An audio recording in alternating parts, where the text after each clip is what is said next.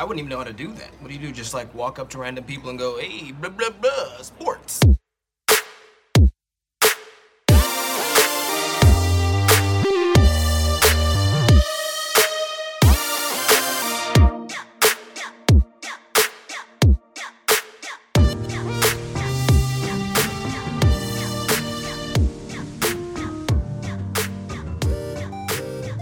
Welcome to Dynasty Sports Empire, podcast, a part of the Dynasty Sports Empire.com podcast network.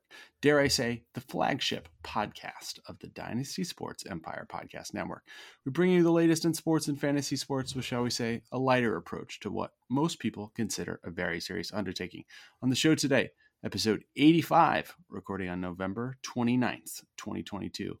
World Cup recap with USA through the group stage college football reactions with Championship Sunday, Championship Saturday on the docket. They don't play on Sunday, they play on Saturday. The NFL is two thirds through the season somehow, and we check in to see where we're at. For more, you can follow us at DSE Podcast on Twitter. Let's get right into it. As always, I'm your host, Jeff Roman. Alongside me tonight and every night is a guy who will only want to talk Jets this week, Tim Reinhart. Welcome, Tim. That's right. Mike White.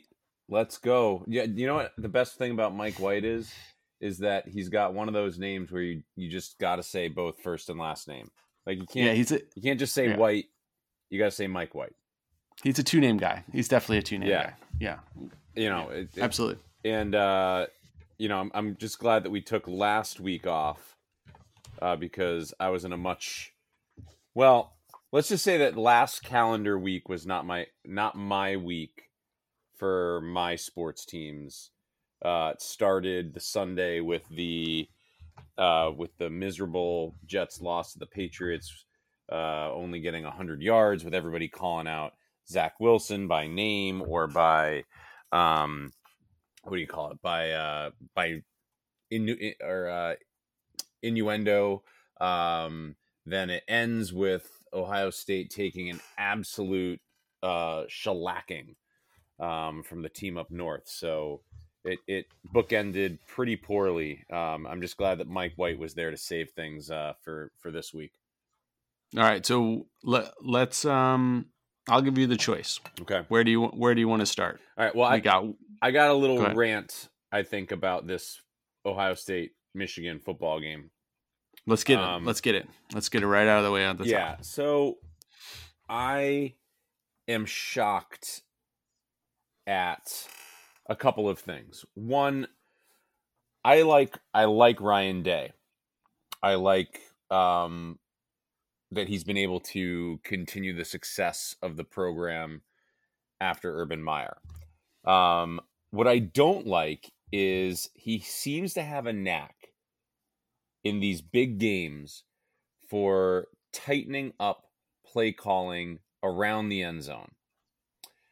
Um, you look back to not just this Michigan game, but the game against Clemson in the first the college football playoffs his first year, and um, they got into the red zone. Uh, the first the first quarter was all Ohio State in this Michigan game. Um, ran up and down the field and were only able to execute field goal attempts. And if they can convert those into touchdowns, just like you know when they played Clemson three years ago in that semifinal game, you're blowing them out. This isn't even a game that we have to worry about. Um, but for some reason, if it, Ryan Day's offenses seem to only be able to score on explosive long plays, and that's just not going to cut it. And you know, at some point, um, it, it's funny. I watched the game with my parents, and you know, my my parents know a little bit of football, and but my mom kept on being like, "Why do they keep throwing that that pass to the side, like the bubble screens?" And I was like, "You know what? I don't know. I'm not sure. I, like the, at some point, the play calling has to get more creative. That's the offensive side. And the defensive side, I understand wanting to have a game plan where you say we're better than you, and we're going to we're, we're going to rely on our better players. We don't think you can beat us um, with your arm, and so we're going to play. You know, we're going to shut down the run game. I love that. It's also arrogant to a fault that you continue to stick with it. You and I were texting during the game to stick with it throughout the entire every play they got beat deep was because they're in that they didn't make any defensive adjustments. There was no safety in the middle of the field at any time. Um, and when Michigan figured that out, it just became jump ball. And you're inevitably going to get uh, pass interference penalties when when they figure that out. And you have to have some kind of some kind of I don't know ingenuity on um, on the defensive side of the ball. And so I guess I'm I'm pretty frustrated with that because I don't think that the Michigan team is better. They played a better game. They outcoached, they outplayed, they outsmarted the uh, the coaches from Ohio State. And I'm, I don't want them. I don't want Ryan Day to be fired. I'm not at that point. He's won, you know, 45 games in four years or something, um, or whatever, five, uh, or I don't know, a ridiculous amount of games in a, you know, I think it's just four years. Um, well, but we do have to get better at adjustments, especially on the defense, you can't get smoked like that again. Um, th- that was the most disappointing. The, the arrogance of the defensive play calling was was really what concerned me the most. So I don't know. What's your what's your take? Yeah, I mean, I agree. I agree. Let's start with the defense. I think I agree with you. We texting during the game. It it didn't. It seemed like they were being overly aggressive for really no point you know like and once you you saw that the you know michigan quarterback could throw it more than five feet like there was a guy wide open down the field like he was gonna like you can hit that's like a high school open yeah. type of situation um you know i i mean my thought with their their uh, Michigan's offense is not that good. They're a good running offense, but like if you make them go 10 plays, like they're something's going to go wrong in one of those 10 plays and they're not going to score a touchdown. Right. But if you give them a chance to bust open a, a free play to go down the field, like they're going to do it, you know, like even that one the first big play and it like, you know, it looks on on camera like it would have not only got a first down and more. And yet, it's mistakes like that that right. I don't I don't know or like the the guy headbutting the Michigan player right. uh, to make it a first and 35. Like Urban Meyer had his has his faults personally coaching wise obviously it didn't you know work out in the NFL. He that kind of stuff didn't happen when he was the coach. Um like players rarely lost control. And like the other thing I guess I was thinking about this. Urban Meyer, like, would always, almost always lose. Like a, this kind of starts to transition into like my larger rant about college football. Is like Urban Meyer would would always he was always good for like a October loss against Purdue or like Northwestern. You know, something like that would would usually usually happen. Um, that that's not going to happen under Ryan Day.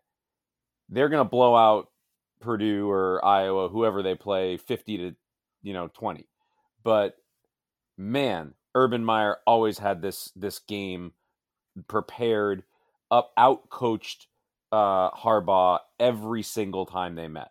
Like and I have a question for you about that. Like would you ra- like you know, it's is it better to lose to a random bad team in October and win the rivalry game against Michigan or win all your regular season games and then lose the rivalry game to a highly ranked um, opponent in Michigan?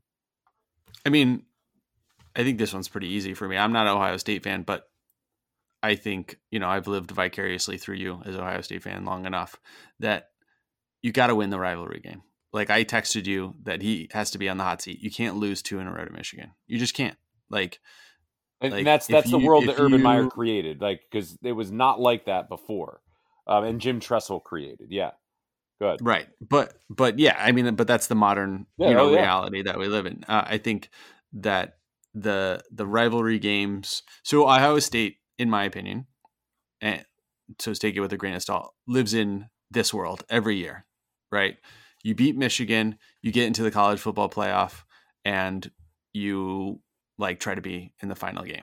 right? Like they have championship aspirations every year, and you beat Michigan to do that. That should be those are the table stakes for Agreed. State every year. Yeah. If you lose to Purdue or whatever, it doesn't matter, right? But you beat Michigan, you get into the playoff, right? That's you get into the Big Ten championship game, you get into the playoff. Like that. That those are the things that that matter. Um, and I think you're right that Ryan Day hasn't come up big in those big games um, yet, and maybe he can. Um, not saying he can't, but you know, it's a disturbing trend of of kind of uh, uh, tight play from his team. Yeah. you know. It- um, well, and uh, making those the that that personal foul. I mean, the game is I think it's a seven point game or a four point game at that point. That personal Yeah. foul getting it to first and thirty five. I mean that that right there blew blew any chance. Like that's just a wasted two minutes of time off the clock now. Like Yep. eh, So I I guess so. Yeah, I'm frustrated about all- about all of that, and I guess like bringing it to the larger thing because the, the rankings did come out, and it's Georgia, Michigan, TCU, USC. Um, USC lost to an inferior opponent in terms of like uh not as good as Michigan. They lost to Utah um back in late October. There they have one loss just like Ohio State does. And college football is the only I guess where I'm getting at is the only sport that punishes you for losing late in the season. Yep. And so that's why I bring up that question. Like it's bet, yeah, it's better to lose to Purdue, and ha- like it's the same record. You're still ten and one. It's better to lose to Purdue and beat Michigan than to wipe the floor with all like. And that's why, like, I was thinking about it. You know, it was always frustrating those Urban Meyer games where they would go um, into Iowa or Wisconsin and lose those games, um, but they'd always come back and be in the conversation for college football playoffs. Now you're hoping for two things probably to happen, or one thing to happen: uh, TCU to lose or USC to lose. And I guess it, it just the whole college football system is weird in that way, and uh, that that like you get you get hurt for losing later, even though Michigan's a better team. Ohio State has better wins, all that, all that nonsense um, than USC. Um, USC is going to be ranked higher because they lost earlier. Yep. Yeah, I mean, I think I think that is, you know, kind of a similar way to um, because there's people involved, right? There's a there's a recency bias similar to like voting for, I don't know, the Heisman, for Yeah. example, or or or any any uh, award that gets voted for. Guys with big moments later in the season are overshadowed from guys with big moments earlier in the season, um, and it's just I think that's just uh, unfortunately uh, the way it is. And I think when you be and because of the way that it works is like when you lose, you drop down, right? So if you're in two, three, four, and you lose, you drop, right? But then you start winning, then you go back up again, Right. right? So, so if you lose early, USC probably dropped down to I don't know eleven or something, and then they kept winning until they moved back up, right? So when you're at the the Michigan game and you lose, you don't have another game to move back up. Right. You don't Right. have the ground, the time to make up that ground. Yeah. Exactly. Which is another reason why, you know, that rivalry game is incredibly important, right? Because uh, it's the biggest game in the Big Ten, short of the Big Ten championship, right? Right. Um, that's the only other game that if you lost, you would probably drop you out of the top Well, four. eh, Okay, so now rant about the Big Ten. The Big Ten has never, ever done itself any favors in the sense that Big Ten schedule is eight games. The other conferences play seven. So that means um, while while Alabama getting ready for the uh, let me get this right, getting ready for the Iron Bowl, played like I don't know Alabama Birmingham or some like you know mid major um, Mhm. mid major school. Ohio State went on the road to play Maryland. Michigan had to fight off Illinois, a, you know, a ranked Right. Illinois team. Like if the Big Ten complains that they don't get like, I think the Big Ten and the SEC are the two premier football conferences. Um, maybe the SEC is a little bit better, but th- I think they're on on par with another. Well, if you're complaining about the SEC getting multiple teams, and then stop scheduling eight games, stop scheduling like. I understand it takes away from the rivalry, but the Big Ten championship game just happened last week, and Purdue at eight and four is going to play Michigan. Like, come on, that game should be Ohio State, Michigan. Those two, and so like the Big Twelve, the Pac twelve have it right. They did away with their divisions. You know, I don't think the Big Twelve had enough teams to have divisions anyway, and they just said top teams playing second team.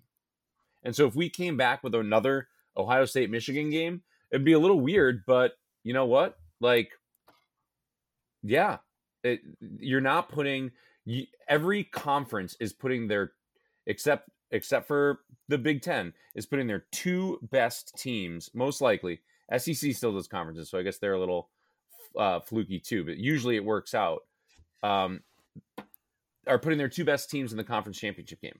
Big Ten doesn't do that, and so like you're you're hurting yourself and hurting the conference so you can have this like rivalry you know you know who who are the three biggest teams in, in the big ten? Uh, the three best teams. It's ohio state it's penn state it's michigan.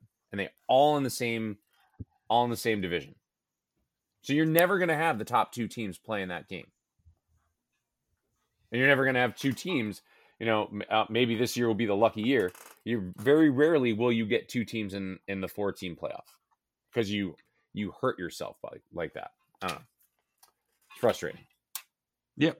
Yep. And I, I think you're right. And I think they hurt their resume, right? So if teams like Georgia and Alabama have good resumes because they play the toughest teams at the end of the season, right? Like it's not going to help Michigan to beat Purdue in the Big right Ten championship. It's going to give them a championship and it'll get them in the college football playoff, but it's not going to really help them like in, in any way as far as the college football. And if they were on the fringe, that's not going to jump them up above anybody, you know? Right. Yeah. I, I get that's like I guess that's the the yeah, the frustrating thing. Alabama played Austin. I don't even know how to say is it P P P A P like P E A Y. I don't even know how to pronounce the school's name.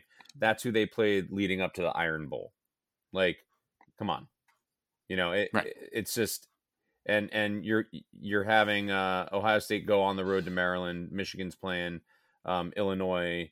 It- it's it's crazy what they ask their teams to do and then you're upset when you only get one i don't know Yep. All right Seems like got it off my chest room for improvement. All right. well i guess that now that they're bringing in usc ucla they are going to do away with divisions um, and they are going to end up doing the top two uh, at least maybe not next year but the week after or excuse me the year after 2024 when those teams come in so there is like relief on the horizon but we'll already be to 12 teams then and none of that will matter Right.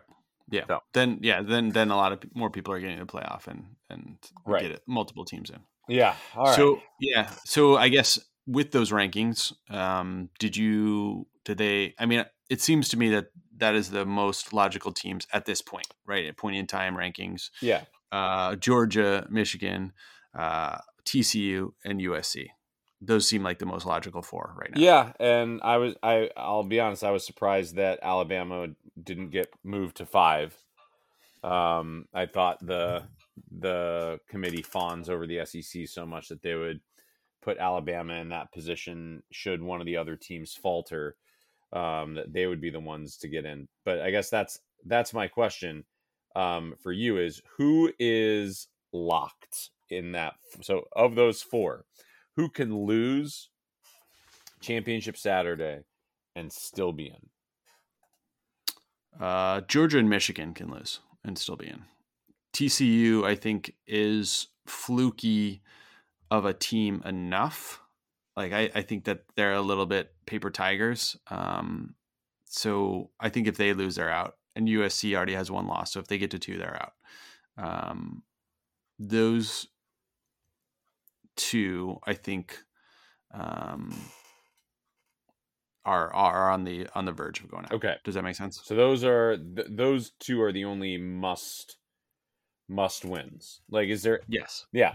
Um, do you see any circumstance where TCU loses and they still make it? I don't think so. I mean, I think I think if TCU loses, they'd rather have Alabama, Clemson, Ohio State than TCU, right? Well, a one-loss TCU yeah. team. So the the only team it looks like that it could be is is Alabama, um, because I think Clemson they lost last week too. They're at nine. Oh, okay. Um, yeah. So I think if TCU lost, if both those teams lost, then you'd probably have Georgia, Michigan, Ohio State, um, Alabama. right. I I think that's right. So. I, I guess the biggest shock to me was that they didn't set up in you know because Alabama and Ohio State you can't flip flop them now because they're they're idle this week. They're not playing. So right. that- Both of them are right. idle. So that they put they did not put put Alabama in the heir apparent seat should one of those teams lose. That was a that was a big shock to me. Right. Yeah, I, I think you they kind of set up that Ohio State at five, idle, Alabama at six, idle, Tennessee at seven, idle, Penn State obviously idle as well. Right. So, um, you know, Clemson beating North Carolina is not going to jump them up from nine to to four. So Right. I think those are all in the order that they are going to stay in. Exactly. Um, so it it'll just be what happened. Yeah. Well, so those two those two games are the ones that matter the most. Then I I, I Yep. agree with you. I think if uh Yep. if either of those teams falters, then Ohio State gets gets their uh, opportunity. Now, what they do with that, I have no idea. Um, but we just bashed Right. them Would for set- twenty minutes. would- but Yeah, it would set them up for a big a Georgia showdown uh, in the semifinal. So that would be a tough a tough assignment For sure. All right, let's do a little let's do a little uh, soccer sandwich here. Yeah. and do do soccer in the middle and jump back to the NFL. all right. Um, so today, Tuesday, I'm still pretty jazzed from it. Um, U.S. Uh, beats Iran one nothing, makes it to the knockout round. Um, so they they tied Wales in a game that I think that they would probably be dis- pretty disappointed to tie. Uh, Wales only scored that one goal against the U.S. on a penalty kick um, on a a play that was not needed. The foul in the box was a Right. foul, but not needed. Um, and so that was that was Wales's only goal in the tournament. Um, so I think US would be pretty is pretty disappointed getting that tie. But then they went on and tied England 0-0 in a game that they I think that they played well. England didn't look super interested in uh, stretching out their their team too much there. They knew that they could probably continue to advance with a tie, and they did. But U.S. Um, uh, guys, boys, there. I mean, the average age twenty four, super young roster, as Ben talked about last week. Um, you know, played well against England, and then the game against Iran, which felt, you know, U.S. scored in thirty fifth minute or something like that. So like there was sixty minutes of protecting that one nothing Yeah. lead after that.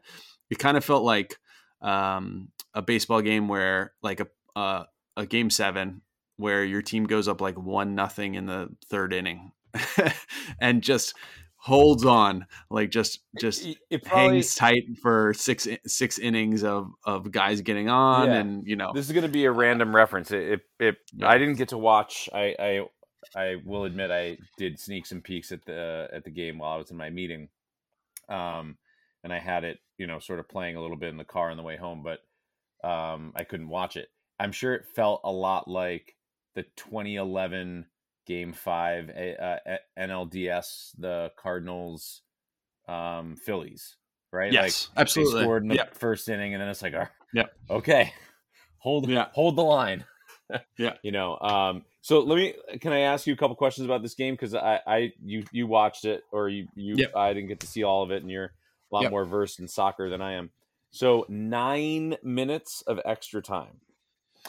Yeah, so there's been an uh, in this World Cup, there's been a concerted effort to make sure that there is the appropriate amount of well, they've been trying to ma- make up for time wasting more this World Cup than I've ever seen. It's been almost in every game um, that they've had big numbers of extra time.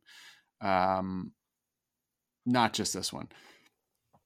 And I, I don't I think that's a concerted effort across the the referees to make sure that they do that. It makes for dramatic ends to a lot of these games. Uh, and a, a bunch of tired legs, but it wasn't out outside of the norm of the World So- Cup so far.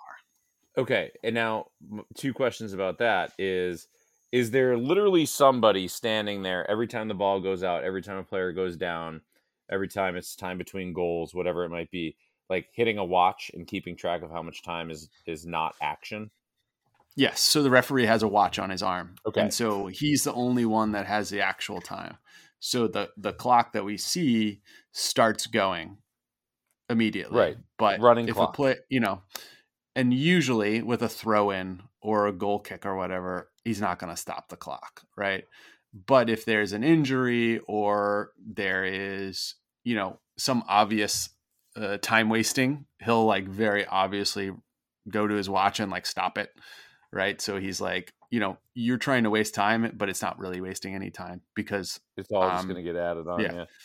yeah, exactly. But the the you know, it's always gonna be time wasting because you can never add on all of the time that you wasted. Right. you know, like um it's not gonna I mean maybe it could be start going to like 15 minutes and stuff, That's- but um so yeah, so the referee is the only person that has the actual time. He communicates at you know at, at 90 minutes how much approximate That's additional my next question is do the Yeah. players learn the same time we do pretty much Yes. Yeah. So what the, an the referee absolute kick in the gut like you played one Yeah. nothing 90 minutes and you're like Yeah. oh my gosh nine more minutes now Nine like more minutes. Yeah. Yeah. Yeah. oh man So like they they hold up a sign on the side, Yeah. like where where the subs come in that has the number of minutes left, and the coaches definitely see it. Um, the players probably all look over and see it, but I'm sure it gets yelled out. yeah right communicated Um, Whew. yeah. what yeah, uh it's it's brutal. what i mean you said it in your text like just sweating out those last and like i i know that they uh the iranian team was complaining about a possible penalty here Yeah, so there was so at the end there was a um a play where uh Iran got the ball in uh like kind of flicked it in and the player was running uh with the US player. The US player kind of put his arm on him hmm and he and as soon as he felt that he just fell down. You know, like kind of a, a dive. A definite yeah. dive. Uh I'm biased, but it he didn't like knock him down, right? So kind of like he he felt he instead of going for the ball, he just fell down, hoping for a penalty. Yeah. It was pretty it was a pretty weak play in my opinion, and I I think probably from the sideline it looked like more because they were further away, but it it wasn't a penalty, and they went to the video They did review. VAR, okay. Um, yeah, and thankfully the the video review agreed that there was just it just wasn't anything there. Um, it was a pretty a pretty light um, situation there, but it it was, it was nervy because they got it in basically one on one with the goalie, um, and uh, decided to go down instead of trying to kick it. So. All right so now uh the united states advances next week. Yeah, netherlands. Netherlands Netherlands on Saturday morning um, should be should be a fun one. I think you know at this is why I think this this game was so nervous is that this was the um, what they needed to do. Right now they're pretty much in the round of 16. I think it's it's pretty much house money at this point. For Yeah, them. they're playing a really good team, a top five, 10 team in the world. Um, and so whatever happens at this point, if they get past, if they don't, if they play a good game, if they don't, you know, I think uh, the rest is, is gravy and it should be fun. Um, but this one, they needed to get past Iran, a team they were definitely better than, um, to get through. So that's that's why this one was definitely really nervous.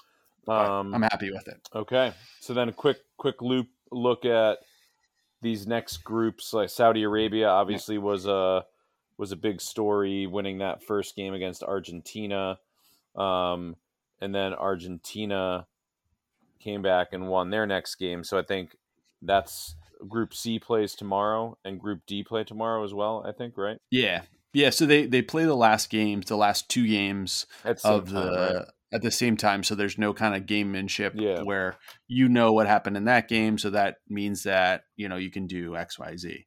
Um, so there's uh, let's see who I who we have tomorrow. Um, so yeah, Poland plays Argentina, which both teams are actually on top of the group. Um, so a tie there probably takes them both through. Um, Saudi Arabia plays Mexico, who has struggled, um, but Saudi Arabia could probably get Saudi through with a win there. Yeah, hmm yeah. Saudi Arabia could get through with a win there. Mexico pretty much set up for So, spoiler only there. Looks like Poland is win and tie, and they're in. Yeah, so it, a lot of win in your ins here. It's a, yeah, a, a tie won't quite do it if Saudi Arabia is able to beat Mexico. All right, that's kind of yes, those yes, are cool exactly. games to yeah. pay attention Yep. to. Well, a tie will get Poland through if Saudi Arabia beats Right. Mexico, but it won't get Argentina through. Yes. So that's that's kind of like when teams have uh, different incentives there. So Argentina is definitely going for the win, And there, so as they should because they already have a loss on their on their record. Goal differential is what brings it not head to head. So even though Saudi Arabia beat Argentina, Argentina would be ahead due to goal differential. Yeah, goal differential is your first first tiebreaker there. Yeah. Okay. Yeah, Um, interesting. So then France and Australia are in position uh, in the in the other group. Um, then oh, what are Germany's chances? Uh oh, they yeah. Germany Germany trouble, struggled right? a little bit so far. That's that's Germany and Belgium. I think struggling have been the story of the uh, of the tournament. Um, you know, another team I thought would be down. Portugal is a you know put through two wins, but Germany is a tie and a loss, and so that you know they're not out. They're not out of reach. Um, nobody's automatically qualified from there, but let's see who Germany has. They have Costa Rica, so that's probably uh, a team that they could put a bunch of goals past. So they're they're going to try to get to four points there. Um, and Spain and Japan they play they play each other. Believe if I haven't right. So if Um, Spain yes, beats Japan, uh, then and Germany wins, that would so Germany is is rooting for a, a Spanish win, but Spain doesn't need a win. It looks like to get to get through. They Right. should be Yeah. They should be good. yeah, Spain should be good with a tie. Uh, Japan, Spain tie would be interesting, depending on how many goals Germany can get past. Um, so if they can get at least three goals past Costa Rica, uh, they should go through instead of Japan. So Japan also still playing for the win there. Um, so Germany's hoping for either a, a Spain runaway or a, or a tie, and they get a bunch past Right, Costa okay. Rica. So it's not not uh, not out of the realm. Uh, quite possible for Germany, but really not not a good not a good start to the tournament. Right. Now uh Ben called Belgium being in trouble. Yeah. Um yeah, they they did they did lose, so they they are on the outside looking in right now with Croatia and Morocco both on four points. Um, doesn't doesn't mean that they're out of it. They could beat Croatia and, and go through, um, but a tie would not help them. Uh, Canada is at zero points so far, playing spoiler. They made some crucial make, uh, mistakes where they they their coach uh, publicly said that they were going to uh, expletive Croatia. He told his team that they were going to expletive Croatia, Mm. and then told the media that he told his team that they're going to do that. Surprise, surprise! Croatia comes out fired up and destroys them like four, four to one. Yeah. Like surprise, surprise! You, uh, insulted uh, the other country you're playing, and then told the media about it, and the other team was fired up. yeah, Yeah. uh it seems like you might want to go back and do that one differently next time. Yeah, back to the back to the inspirational drawing board Um, for them. Um, and then in G and H, Portugal and Brazil are both on top of those with with six wins, and the other team, Ghana, with Portugal and Switzerland, are on three, so they look to be ahead uh, right now with with one to play. So um, that one should be those ones are are pretty much in, in good position. Cameroon has Brazil, and um, you know e- either way. Um, wait, Switzerland is in second. Yeah, so Yeah. Switzerland's in second. So um, Brazil will probably beat Cameroon, and Switzerland will um, win or tie to to move on. Okay. So that So, ends yeah. on Friday. That's the last group's end on Friday. Yep, All right. and yep, and the uh, the um, stages, the round of sixteen start on Saturday and Sunday. So there'll be another game on uh, Saturday with the U.S. and England plays Senegal on Sunday. I think that's the only other one that's that's set so far. right. Um, so that should be a real fun. Set up another good weekend of sports. Last last weekend on Sunday we had World Cup games, like a, a quadruple header of World Cup games, then into football. That was a really fun. Yeah, yeah. Keep that really fun rolling. Sunday. So right. let's roll into football. Quick- quick let's let's roll right football. in football. Yeah, so Yeah. I put together a couple of uh, quick hitters for you. We're Yeah. two thirds of the way through the season. We check in on some of the big stories. So, um, my first one is you are Robert Saleh.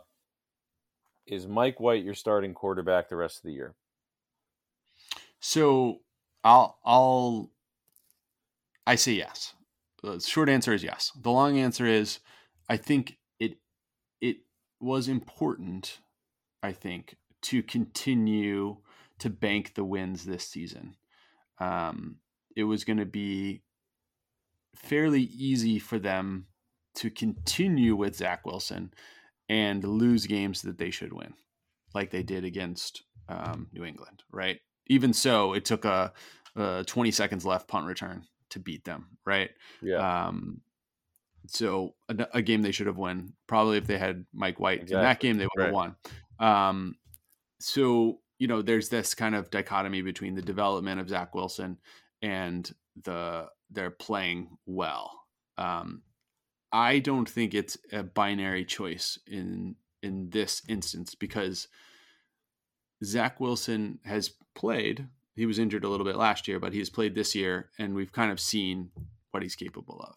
I don't know if another couple games are going to make a big difference for him. For him, it seems like the problem is maturity and preparedness and you know taking responsibility for one's actions yeah, and and that sort of thing that he can learn on the bench right? And me you know and somebody made a point and i'm going to keep going I, am sorry tim Yeah. but um i forget who i was listening to but it made a point that you know any everybody that makes it to the nfl like they're the best player on their pee wee team. They're the best player in high school right? They're the Right. prom king. They're they are covered in adulations. They go to to college they're the big man on campus right? Everything is about them. They and then they go to the NFL and every single other person has that exact same experience almost right? Um so they're not like it's not so easy for them and everything is not um just just handed to them and coddled and all of that stuff right? And so all of a sudden you're with the, a whole bunch of people that are, are as good as you right? And you need to rely on more than just your your talents to get through yeah, and I think sometimes it takes time. Like look at Geno Smith, who's having a great year, right? He sat, he played, he sat around, he backed up, he learned, right? I think I've talked about it in other pods. There's more than one path, right, to be a star quarterback, right? It's not just right, right from college. You play right away and you're great and you're a star. we forget right? Tua was benched multiple times. Right Um, and and his coach hated him Yeah. last year right and this year he he gets along with his coach like he's playing great you know i think there's more than um there's more than simple on the field play that m- manifests itself on the field if that makes sense Yeah. So I think I, I agree. I think it's Mike White the rest of the way, no matter what happens. If somehow they're out of it in the last, which I hope that's not the case, uh, in the last week of the season, then go ahead and play Zach Wilson, like whatever. Um, but you know, Mike White's played four games in the NFL and um, has had two 300 plus passing games, two three touchdown games. I mean, if he were the one that was drafted number two, we'd be saying what a great pick, and you know he's we, we're riding with him the rest of the year. Um, we're not because he's started the third string quarterback. He was a fifth round draft pick. He's been cut a bunch of times. Um, but yeah, maybe this is his path that you're talking exactly what you're talking about. Um, I think it got to a point for the Jets. Two things. One is that, uh, yeah, Zach Wilson did not display the maturity enough to continue to be the starting quarterback of that team, and it was impossible for Saleh to look the other players in the eye and say we're doing everything we can to get ourselves into the playoffs when everyone knows that Mike White right now at least is a better quarterback. And the second thing I think it's great to sit down Zach Wilson. It looks like he has the yips. Like he's tentative. He's thinking too much. He's like he's in you know, I, I watched these Dan Orlovsky uh like breakdowns on Twitter. Have you watched those? No. Uh, he like Mm-mm. just basically goes through like what a what a quarterback is looking at. And like he did it for Mike White. And he was like Mike White made it through his four reads in under like a second where Zach Wilson that would have taken three. Like three seconds. And by Mhm. that point, you have someone bearing down on you, you're throwing balls up in the air. Like so I think it got to that point where like Zach Wilson's lost a lot of the mechanics that made him so desirable in that draft process. Um, so I think it's I think you got to go Mike White the rest of the way.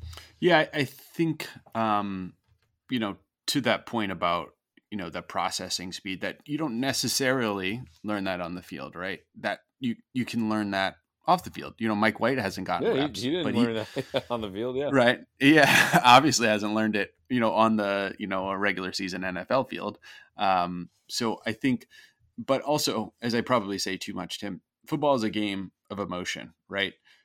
The guys in the locker room absolutely will fight for Mike White.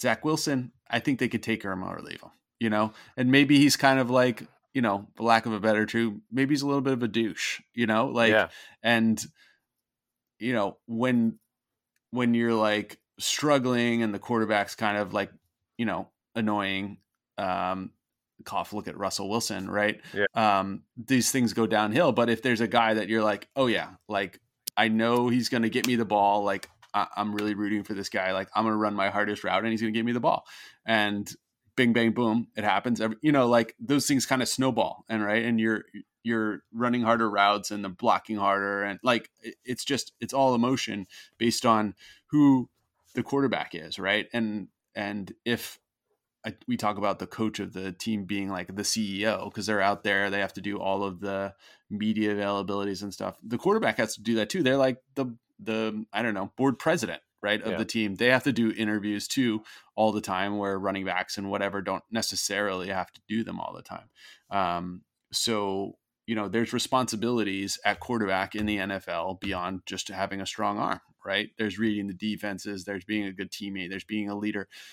You're a le- you're the leader of the team whether you want to be or not. And um, the person I was listening to uh, compared to uh, uh, Zach Wilson to Jalen Hurts right? Um, where Jalen Hurts you know we all saw benched for Tua in the national championship game didn't pout like was the first guy out there cheering and when he was called on again he was ready to play in the same game right yeah, um, then he transferred to uh, Oklahoma, Oklahoma, and uh, he was elected like a week and a half later. They elected him captain, right? So, like, I think there are intangibles there that um, matter. Maybe not more than physical talent, um, but at the quarterback position, maybe just as much. uh, I 100%. It, I I think it might even be they matter more. Like Yeah, Mike White is not the athlete that Zach Wilson is, but he's the better quarterback right now because he has he has those leadership traits that Zach Wilson doesn't have. Right. And and to your point, like uh earlier in the season and now the the comments have been um you know uh anti Zach Wilson comments in um absentia. I I had the right word, but um by um just not even naming him, Yeah. right? Where they where Garrett Wilson said Joe Flacco throws a more Catchable catchable ball, ball, yeah. right? And all of these good quotes about, you know, uh, Mike White, like, oh, he's worked so hard. Implication being other people not working so hard, right? Like, there's there's these There quotes things going you, on behind the scenes in this facility. That was the most damning one. Like, Right. you know, so uh, keep going. Sorry.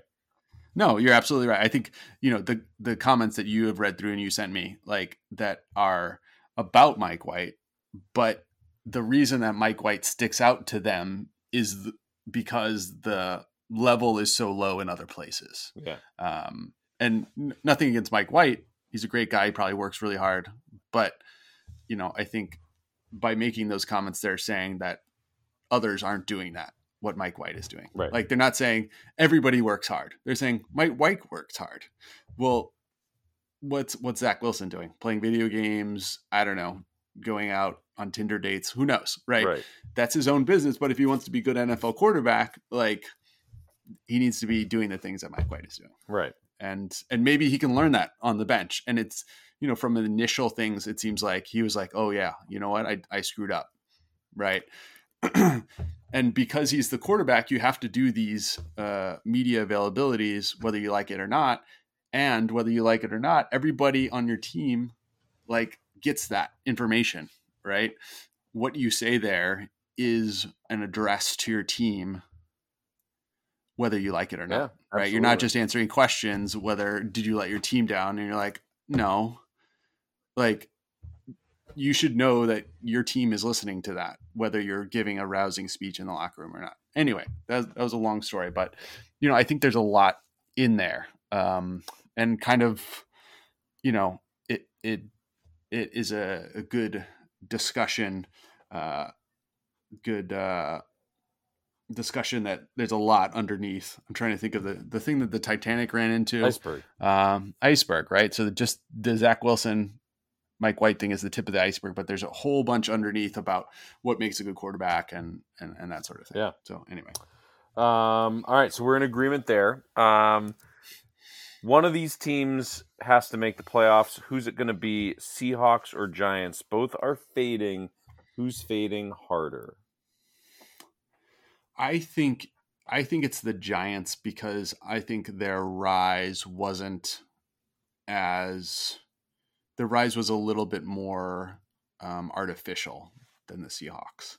Um, both I had I thought the Giants were going to be pretty good, and I think they are pretty good, but a lot of their wins have been a little bit fluky and and fortunate, where the Seahawks have kind of played better. However, the Seahawks defense was terrible at the beginning of the year, got better, and now appears to be brought back down to earth. So they're a little bit shaky, but in that I would I would pick the Giants. Okay, so you think the Giants have the edge? I, I don't know. I mean, let's we uh, we got to do the Jeff Roman. Um, what what do the schedules say? Um, Yeah, well, the Giants have a have a um, abnormally easy schedule throughout the entire year.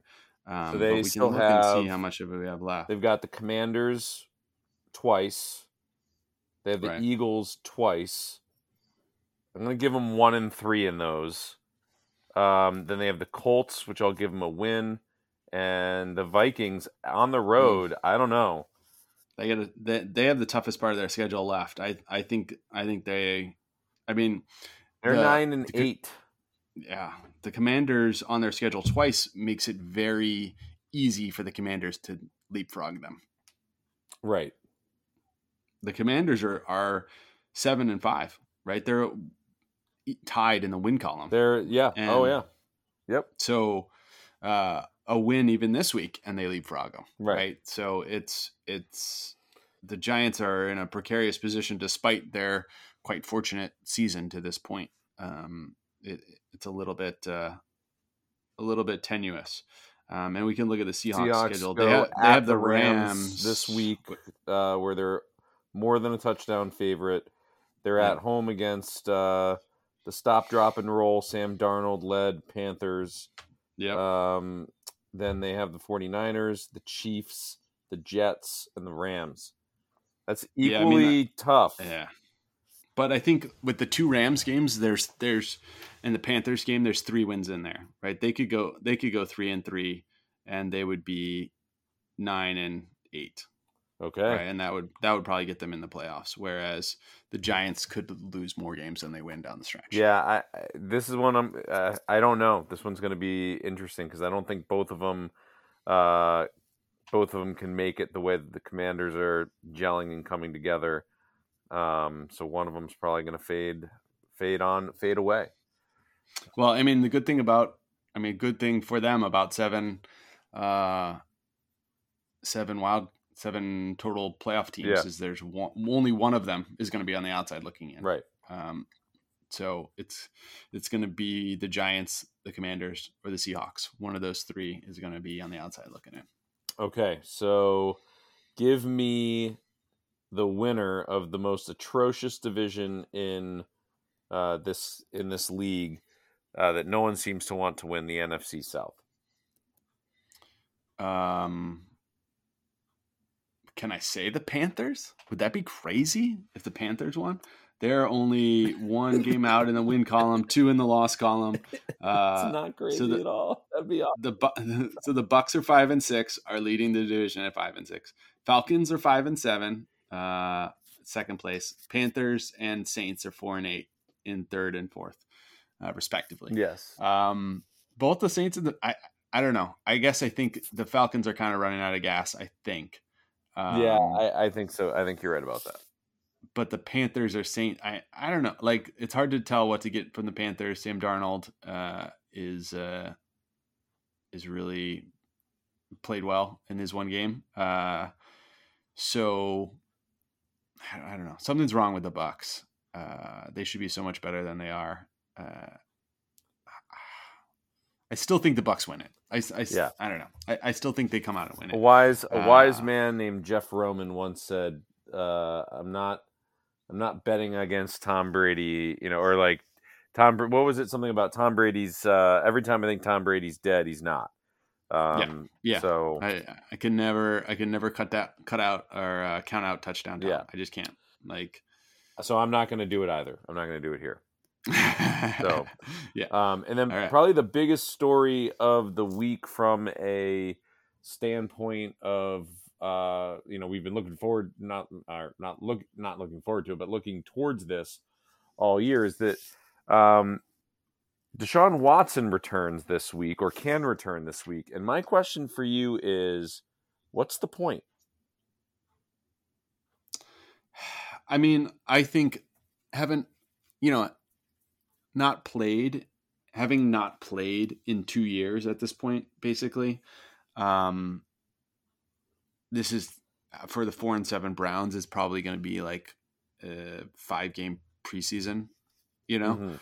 Uh, a tryout kind of. I mean, he's got a fully guaranteed contract, so he's not going anywhere. Um, but I think just him playing will probably give them some. I don't know, momentum's not the right word, but just information about their team going forward. Like with such a layoff and and coming to a different team, is he going to be the same quarterback that he was? Um, I don't know. I, I think it's it it's important, I think, for him to play for Cleveland, their fans, and for him to show them something. Because I think it's been kind of icky, the whole thing Yeah. right? Um, for lack of a better term, so far through that transaction. Um, and I think they'll want to see something. Everybody will want to see something. Even Watson will probably want to see something from himself. So I think that's the reason. I think it's yeah, I think it's what you mainly what you mainly said, which is like this guy hasn't played in two years. That's why he needs to play. Not you know, it's not gonna they're not making the playoffs. Um so the reason to have him play, you know, who cares is because it the best thing or the best way you said it, I think, is like this is this is a preseason uh, for a guy that's been out for two years. So, um, you know, it, it he's going to need to dust off quite a bit of rust, I'm sure. And uh, they've got a third of the season to do it. So, right. I mean, they have Houston um, this week, who's barely yeah, an NFL team Mhm. remaining. Um, and let's see, they've got the Bengals, which should be a very tough game. Um, the Ravens, the Saints, who's a, have a tough defense, the Commanders, and the Steelers. Like they don't have beyond the Texans, they don't have uh, any cupcakes left. Mhm. So, you know, I think if they there's there's six games and say they go like, you know, I don't know, four and say they go four and two across there, and Watson's throwing dimes, and they end up the season eight and nine or whatever. I think they would feel pretty good Yeah, going good. into the next Good year. taste of the. Um, so that that is what they're going to be looking for. Mhm. Um, uh, I think, yeah, I can't I can't make myself be excited about it, but I think that's what the Cleveland franchise and fans would want. Agreed. All right. So on to week 13 quickly. Um, so the big games that I said, uh, maybe you can just give me a what you think is the, um, not not like the the key to the game or anything, but like what what's what's the big storyline here? So start quick. Bills Patriots. Um, is the Pa- are the Patriots offense that we saw this week more real than the Patriots offense we saw last week against the Jets? Hmm. Um, which which one are they? And uh, can the Bills continue to kind of stack the e- wins? eke out those wins because that's they're, they're not Yeah. blowing them out anymore. They're eking them out. Um, but Yeah. I agree. Yeah, we'll we'll learn. This is a big game because everything's so tightly packed in that AFC East. The Patriots are two games behind uh, the Bills. They own the tiebreaker over the Jets. Um, so this is the first of their two games with the Bills. Um, they they need this one if they have any chance of staying alive in the division. Um, Jets Vikings. What's the storyline here? you know, I think the storyline is what we talked about. It, Mike White was playing against Chicago, who Houston, notwithstanding, might have the worst defense in the league. Um, can he do it again against the Vikings? A defense that's not great, but is better. Yeah. Um, against an, you know, we'll have to score against an offense. you know, keep up with an offense that's better than Chicago with uh, with Trevor Siemian. Yeah. So that one is kind of like a, you know, I know Minnesota may have kind of locked up the number two seed, but I don't think they're necessarily for real. Both of these teams are fighting for being for real. Yeah. I guess. I, um, I think this is big for what you said, Mike White factor. Also, the Jets' defense has been terrific. They have had uh, the benefit of going up against a number of backup quarterbacks. Now is the opportunity to go up against what is a legit top five offense with a playmaker at every position and to demonstrate the defense is not just good at knocking around um, what do you call it the uh, the backup quarterbacks and the Mac Joneses of the league, but are capable of holding their own against uh, legit offense. I agree. Um, all right, so Commanders Giants. Uh, Yeah, I going here. mean, yeah, we talked about this one a little bit. Like one of these teams can knock the other team out of the playoffs. right. You know, two wins against the other team in three weeks, and uh, they're out of the playoffs. Either way, uh, one and one, maybe they're both in, um, depending on what happens in Seattle. So this this one is a big uh, kind of uh, leapfrog game where Yep. one team to jump over And, and So puts the them in command, pun intended. Uh, Oh, there you of go. Their, of their destiny. Um, Dolphins 49ers, the return of uh or the McDaniel revenge game, or I don't know what you want to somebody's revenge game. Uh, but certainly McDaniel is of the 49ers coaching tree. Um, so what's beyond that? Is there anything uh, anything here? I mean, this is strength against strength with the Dolphins offense against the 49ers Right. defense. That that is is McDaniel's McDaniel apox- po- apostrophe S's offense uh, capable of beating a good defense. Um, we've seen it score a lot of points. Um, and and then on conversely, like is the 49ers offense able to do enough against the the pretty bad Miami defense to uh, to keep up with with Miami if they end up running up and down the field. Um, this one is is another kind of for real bowl, right? Where the 49ers and Dolphins are both like good records so far, but they're kind of like need a measuring stick to how, see how good they really yeah, are. Yeah, this will be a big. This might be the biggest game of um of the week. Yeah. Um, or this one could be the biggest game of the week. Bengals hosting the Chiefs. Uh, Yeah. Rematch of the AFC Championship game. What's the storyline here? I love. There's so many good ones this week. I love it. It's a, there's sometimes you can pick like a couple. There's so many good ones. Um, I I think the Bengals might be. Uh, you've been on the Bengals all year. I've been kind of hot and cold in them. Uh, I think they are heating up at the right time, Mhm. and they played a great game against Tennessee without Mixon, without Chase. Chase coming back for this one. Uh, this is kind of, um, you know, I know the Bengals beat the Chiefs in the AFC Championship game, but it still feels like a little brother, big brother th- game Mhm. with the Chiefs being the big brother. Um, Bengals again probably trying to measure themselves against the Chiefs. Um, and uh, it, I don't know. This one will be interesting, but I think this is kind of like this is this is AFC uh, divisional round preview kind of game for me. Yeah, this is. Um, I mean, it's. You could make an argument that the winner of this game is is the best team in the AFC. Um, Yep. you know, right now, as far as the playoffs go, uh, Kansas City is nine and two. The Bengals are seven and four. But if the Bengals win, and they get into first place, they then own the tiebreaker for home field. If if they if uh, Kansas City falters at one other point, well, this is a pretty big game. So uh, it, with possible home field advantage being on the line, it, it's uh, um, it ends up being being huge. Um, and then uh, it's only big because the conf- or the division is so terrible. Uh, Saints Bucs uh, have traditionally had some good games. Uh, I don't know if this one's as exciting, other than just slugging it out for those uh, whoever's going to win this division. Yeah, I don't know if this one is necessarily exciting, but it's important um, for the NFC South. Uh, I think the the Saints have traditionally had Tom Brady's number. I forget is this one in um, where is this one? This one is in wait It is for in the. Buccaneers.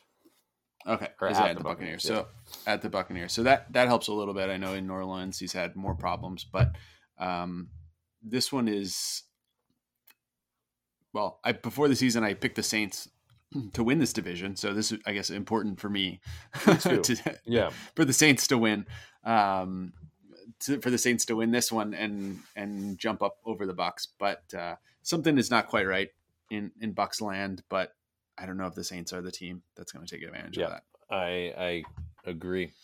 Um, all right, fire me. Give me a pick. What do you got for me? Okay. Oh, okay. I'm gonna go first. Okay. Um, I like Miami plus four. Um, I got this at three and a half. I like it even better at four. I think this game is going to be close. I don't think San Francisco is going to blow out Miami, and I think Miami will be able to score enough when they need it to keep this one Yeah. Inside of a field goal. So- So I'm getting more than a field goal, so I'll take it. Uh, San Francisco only winning by 13 last week sort of made me feel a little uneasy about about that offense a little bit. Um, but maybe they were holding the playbook back a little bit. Who knows? Um, but that's I wouldn't be surprised if this game was as tight as you're saying. I think that's a good pick. Um, Or what you got? I'm gonna go. It's Bronco hunting season, baby. Right? Like, they stink, it man. Is, it is uh, it is time to find them on the schedule and just go pick against them. Um, Ravens, they, uh, I, I, I have that, you know, I mean, for my personal fandom, it would probably be better if the Broncos won, but they're coming east. They're playing at one o'clock. They're shouting at each other and, you know, uh, on the, on the, on the line, they seem to really just be dysfunctional. Um, give me the Ravens minus eight. Okay, uh, I don't, I don't, I don't disagree with the Bronco hunting. They are in disarray, and I think that one uh, is pretty much a lost season for them. Yeah. and they may they may pretty much quit on that. Um, funny stat that I heard: if the Broncos offense had scored at least 18 points every game in regulation, 18 points, they would have been nine and two. Yeah, Tremendous defense, tremendously terrible offense. it's been uh, which Um, is not not what anyone expected. No, not at all. Uh, my second pick is Jacksonville minus one and a half in Detroit. Uh, I like I've liked Jacksonville um, since the beginning of the Mhm. year, and they've kind of disappointed me a little bit. But I think they are showing um, a little bit of life here. Trevor Lawrence had his best game as a pro, I think, last week. Detroit's offense is good. Their defense is terrible. Uh, Jacksonville will continue their momentum and uh, this one has a high total at 51 and a half rightfully so um, and so i think jacksonville is able to to get this one by a field goal Yeah, uh, well, you know, the Lions have been in been in games and have been, you know, uh, they haven't been able to get the dirt out of the pants. So, um, if if you believe that, then this is that's a good pick. The if the, you know, it's pretty much a pick 'em. Uh, Jaguars win. If even if they win by one, uh, I'm say I see it at one, so I'll give it to you at one. Uh, you get a push. i'll take one i'll, ta- I'll take a one um, I'm gonna go uh, with the with the Titans plus the five points that um allotted. Uh, they're playing the Eagles on the road. Um, I, I think Mike Vrabel's probably the the best coach in the NFL right now. Um, I know they uh, I know they didn't win last week, but I don't see them getting blown out here. So I think this is a one possession game um, heading into heading into the fourth quarter, and you know I see this maybe being a field goal. Um, so I'll take those five. I don't know that they win it, but I'll take the five points and pick the Titans. yeah i think philly is hurting a little bit on defense as well um, so there may be some opportunities for Derrick Henry and, Yeah. and some of the other parts of their offense um, in Tennessee. Uh, and Philly has shown the ability to eke out wins when they need to. And I think you're right. Getting the five points leaves you the space for Philly to eke out that Yeah. win. All right. So my last one is Pittsburgh Mm, minus the one, minus the one and a half versus Atlanta. Atlanta, two teams I think going in opposite directions that the market hasn't quite uh, effectively fixed this yet. Yeah. Um, Pittsburgh is playing better on offense with Kenny Pickett. Yep. They have T- TJ Watt. Watt. back. Their their defense is uh, good enough. Atlanta is kind of the the shine has gone off Mariota a little bit. Kyle Pitts injured. Their defense has never been good. Yeah. I think I think basically a pick 'em. I'll, I'll take Pittsburgh. Um, I'm seeing it at one, so only being fair, Okay. got to give it to you there. Uh, I think one. I think you're right. Like T.J. Watt is like having 12 guys on defense. Like, uh, Yeah. Watching that game um, the other day, um, he was like a, a pass got knocked down in coverage, and they were like, uh, so this was Monday night. They're like, and it was T.J. Watt with the pass break. I was like, what? What is he doing? How is he there? He was he's a defensive end. How is he 10 yards down the field? You know, breaking up passes. Um, so he's he's really a game changer. Pickett is is seems to you know be clicking a little bit better now. I, I think that's a good pick. Um, I thought about going with that one for my third one, um, and to make it interesting, I'm going to in the in the interest of letting you try to come back because uh, you're you're dominating 46% win percentage versus my 44%. Yeah. Right. Mhm. Um, I'm going to be a homer all the way and take Mike White and the New York Jets on the road plus three against the the Vikings. I uh, I think the Jets defense is really good. They're going to be able to hold the uh, the Vikings to a manageable score in the teens or low twenties, and Mike White's just going to have to be Mike White and uh, you know distribute the ball again through to ten wide receivers. Yes, the uh, the Bears pass defense is pretty terrible. Vikings pass defense is not that much better. Um, the uh, what do you call it? The Patriots were able to put up in the twenties. They they they're not doing that with they haven't done that with Mac Jones like all year pretty much. Um, so I I like the Jets' chances to uh, to keep this close. Um, maybe even eke out a, uh, an outright win. Yeah, I, I think the uh,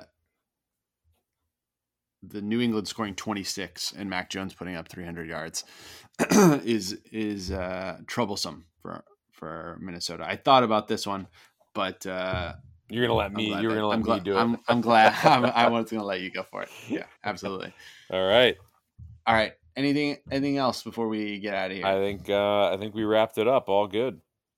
Okay. All right. Um, so I know what I'm going to keep my eyes on. Oh, we got the World Um, Cup. Yeah, Saturday morning. Yeah. Yeah, that's right. So keep your eyes glued to the World Cup round of 16 knockout round this weekend and keep your ears glued to Dynasty Sports Empire, the podcast. And we'll talk to you next week. All right. Sounds good. All right. We're out. So realistically, do they have a chance to to beat uh, beat the Netherlands? Sure. Yeah, I think so. I mean, you know, uh, with soccer, one game, like a lot of different good team, but um, the U.S. has struggled scoring the scoring goals. So I think it would have to be probably a one nothing situation where the U.S. got a fortunate bounce and, and was able to kind of hang tight for the rest of the time. Um, do they have an extra day of rest? Um, no, I don't think so because England plays on Sunday and England. So, So the Netherlands played the same day as as. yeah, Okay. They played this morning. Okay. They played this morning, and we play this afternoon. Got it. So similar similar days of rest, um, but less compared to England and Senegal, which have. Um, cool fun fact about Team USA that I only learned this weekend is that Matt Turner, um, he's the goalie, right? Yep. He uh, is from Park Ridge, New Jersey, which is um, the next town over border is uh, the town I grew up in. Wow. Yeah, Okay. um, and he went to St. Joe's Regional High School, and um, we beat them in freshman baseball in the freshman county tournament. So, you know, just a fun fact.